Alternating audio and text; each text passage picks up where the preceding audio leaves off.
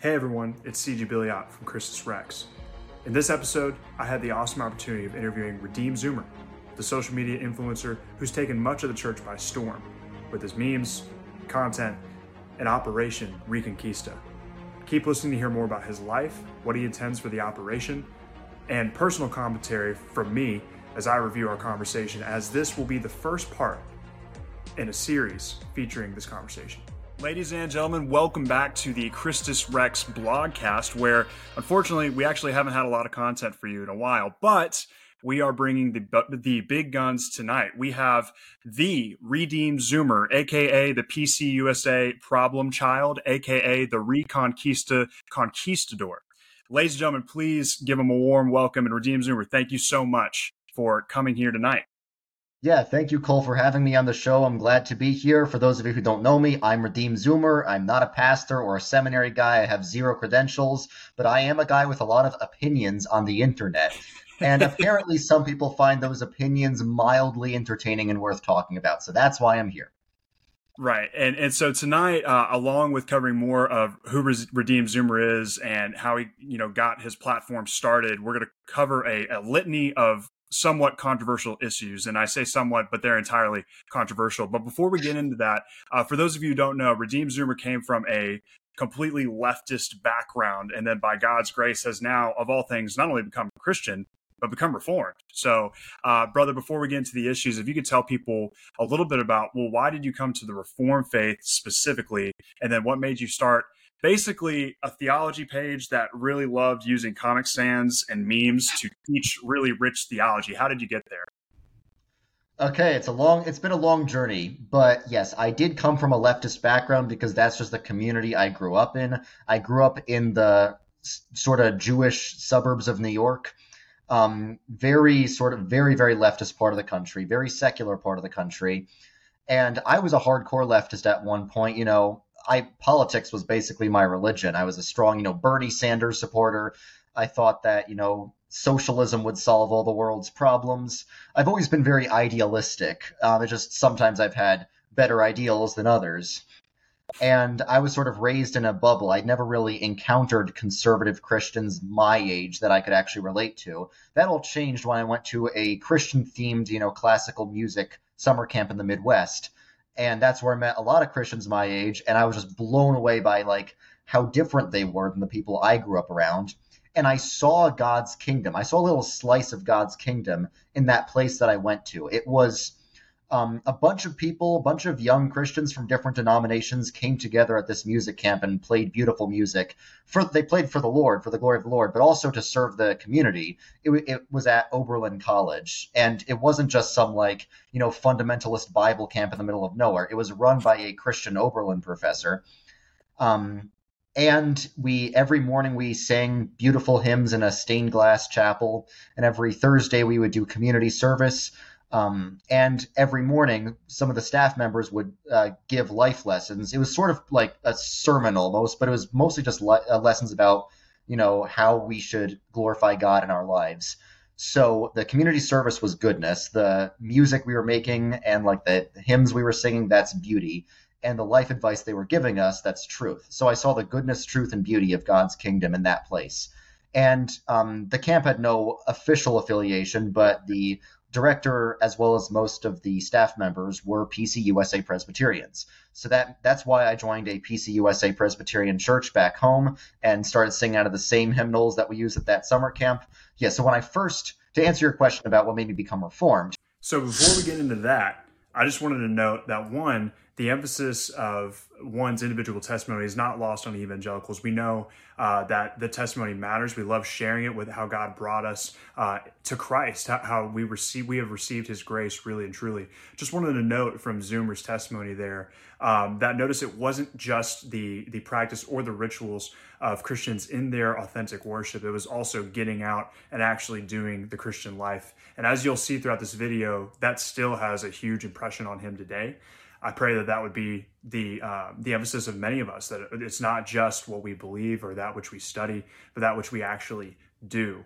Um, and, and, you'll see that it's continued uh, to influence his emphasis on the church taking action now, which, if we're all being intellectually honest, uh, it's the way that I grew up, it's the way that most of us grew up. We haven't seen the church in action or, or expected the church to be in action in the, the public square. Uh, you know, ideally, we know that there are Christians who are feeding the orphan and widow, the homeless, helping out at hospitals, seeing to the school board or other local governments, but it's always been everyone other than us. So we think. But I think if you look at the news for five minutes, really haven't been enough Christians feeding the homeless, feeding the orphan and widow, being involved in their communities. And that's something that I'm glad that he even emphasized in his testimony, and I hope it would be a part of ours in the future. When I yeah. first started going to church and I chose the Presbyterian church, I didn't know what Calvinism was. I didn't know about Reformed theology. I just wanted to be Christian for the first time ever, and I wanted to be the same type of Christian that I had experienced at that summer camp, where I really saw like a beautiful outpost of God's kingdom. And largely what I experienced in my hometown PCUSA church was uh, much of the same.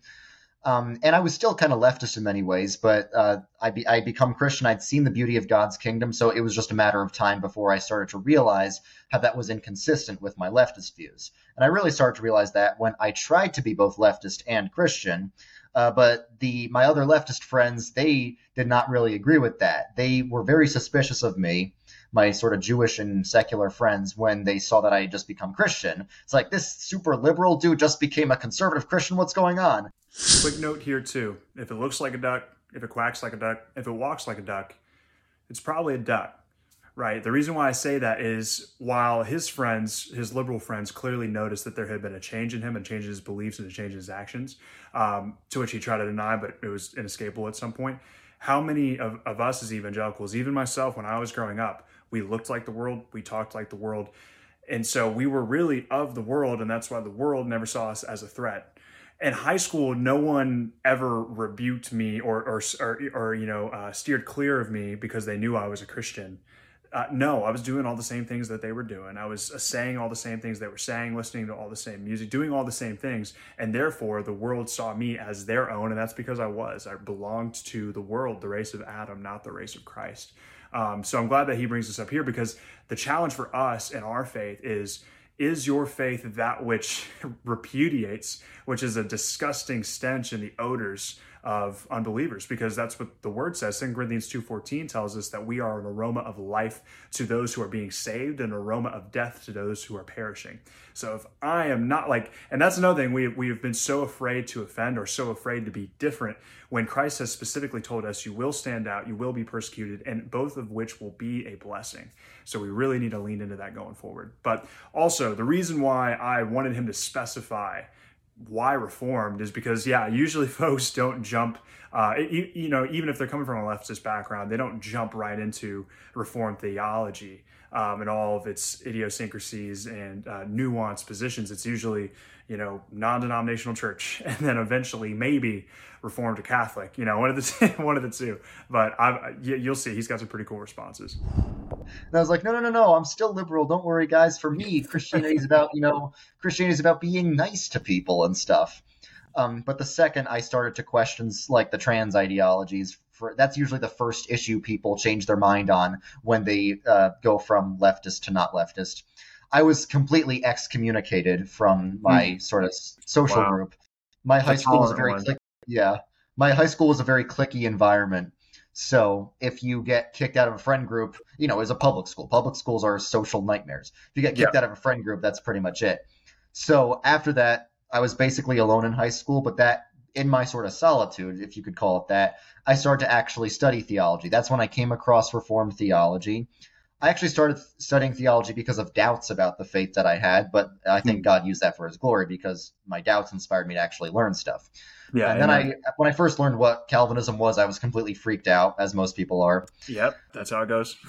Then I read. Then I read. Okay, this is a funny story. I don't. I, I don't think I've told many people this, but my my PCUSA church, which was pretty orthodox, assigned me a mentor, and he was a very smart mentor, very well versed in Reformed theology. And I was going to meet him to talk about, you know, my doubts about the faith and about Calvinism. So I didn't really read my Bible, but on the on the day I was going to meet him, I decided to read my Bible in advance, and I was thinking about Calvinism. I was going to ask about Calvinism. I turned my Bible to a random page, and it was Romans nine. it's uh, funny yeah. how God works like that. So I ended up being convinced. Yeah, I don't like Calvinism, but it, it's biblical. I I, I was right. forced to admit that it was biblical. That's so awesome, yeah that's man. how i became christian that's how i became reformed and like i told like i said my church was pretty good but then i went on this confirmation trip in my um that was hosted not by my church but by my denomination and i saw the most outrageous things you could possibly imagine there were pastors denying the divinity of christ um, there were hmm. pastors who called um, Tim Keller a fundamentalist and called mm. unborn children parasites. It was wow. It was the most outrageous stuff you could imagine. And at first, I was like, I, I, I agree more with Roman Catholics on what the faith is than these people in my own denomination. Yeah. And I went back to my mentor and I was like, this is not okay. How can I be in a denomination that tolerates this? I want out. I'm going to leave this denomination. Then he was, and then he explained to me, the reason it got this way is because people kept leaving. You have to not leave. So hmm. for a few years after that, I was just like, I'm not going to leave. But then I was like, I don't know what I can do about this. Leftism keeps taking over. I, am just one guy. What can I do about this? Right. Then I realized leftism wasn't just taking over my church. Leftism was taking over, you know, my communities, my hometown for sure. Leftism is taking over the Boy Scouts. It's taking over entertainment. And what really shocked me was when leftism took over the hearts of the friends that had converted me at that summer camp. Mm. Um, the same friends who I can credit for my conversion to Christianity, they converted to leftism. Uh, they went from Christian to leftist. And that is what inspired me to create Redeemed Zoomer. Because I thought that if um, so many people went from Christian to leftist, I needed to show people that the process can be reversed, that I went from leftist to Christian. So that's why that's been my sort of name and my, my slogan. Right. That's huge. So, I mean, one, praise be to God, because that's just a wild story with a lot of just roundabouts. And then again, like I I, lo- I love how your first reaction though of you know essentially being a Christian for five seconds and then seeing the rest of the PCUSA, you're like, I got to get out. But to to your mentor's point, like that's what everyone did for decades, and now it is what it is. Um, but I do remember too. Uh, seeing your page emerge on Instagram pretty early, you only had a couple hundred followers, and I was introduced to it because you had a lot of ecumenical content. Like I was in very similar places, uh, probably around the same time, actually learning about the faith for the first time, coming to Reformed theology, and it was so helpful because I wanted to, you know, study other branches of the church, other denominations, other traditions, but I didn't quite have the time. And I was like, well, this is convenient. This guy's got all these. I mean, I don't know what the Comic Sans is about, but look at all these slides, you know, on on church history and, and traditions. And so it was a huge blessing. But then seeing your testimony and hearing about it, I'm like, wow, like yeah, you you you were and are one guy. Um, but as we're going to talk about tonight, what God's been able to do through your platform. Um, for so many people and your denomination specifically is really exciting and it's something that i don't think people should minimize or throw away because they disagree with you on one point or another or uh, methodology or whatever but again we're going to talk about that tonight so awesome sure, stuff yeah. I, I really appreciate it and and that's a really really powerful story all right, folks, that's going to do it for part one. Stay tuned for more. Check out the Christus Rex Instagram page at rex.christus underscore. And as always, remember, sin is dead, death is next, and Ave Christus Rex.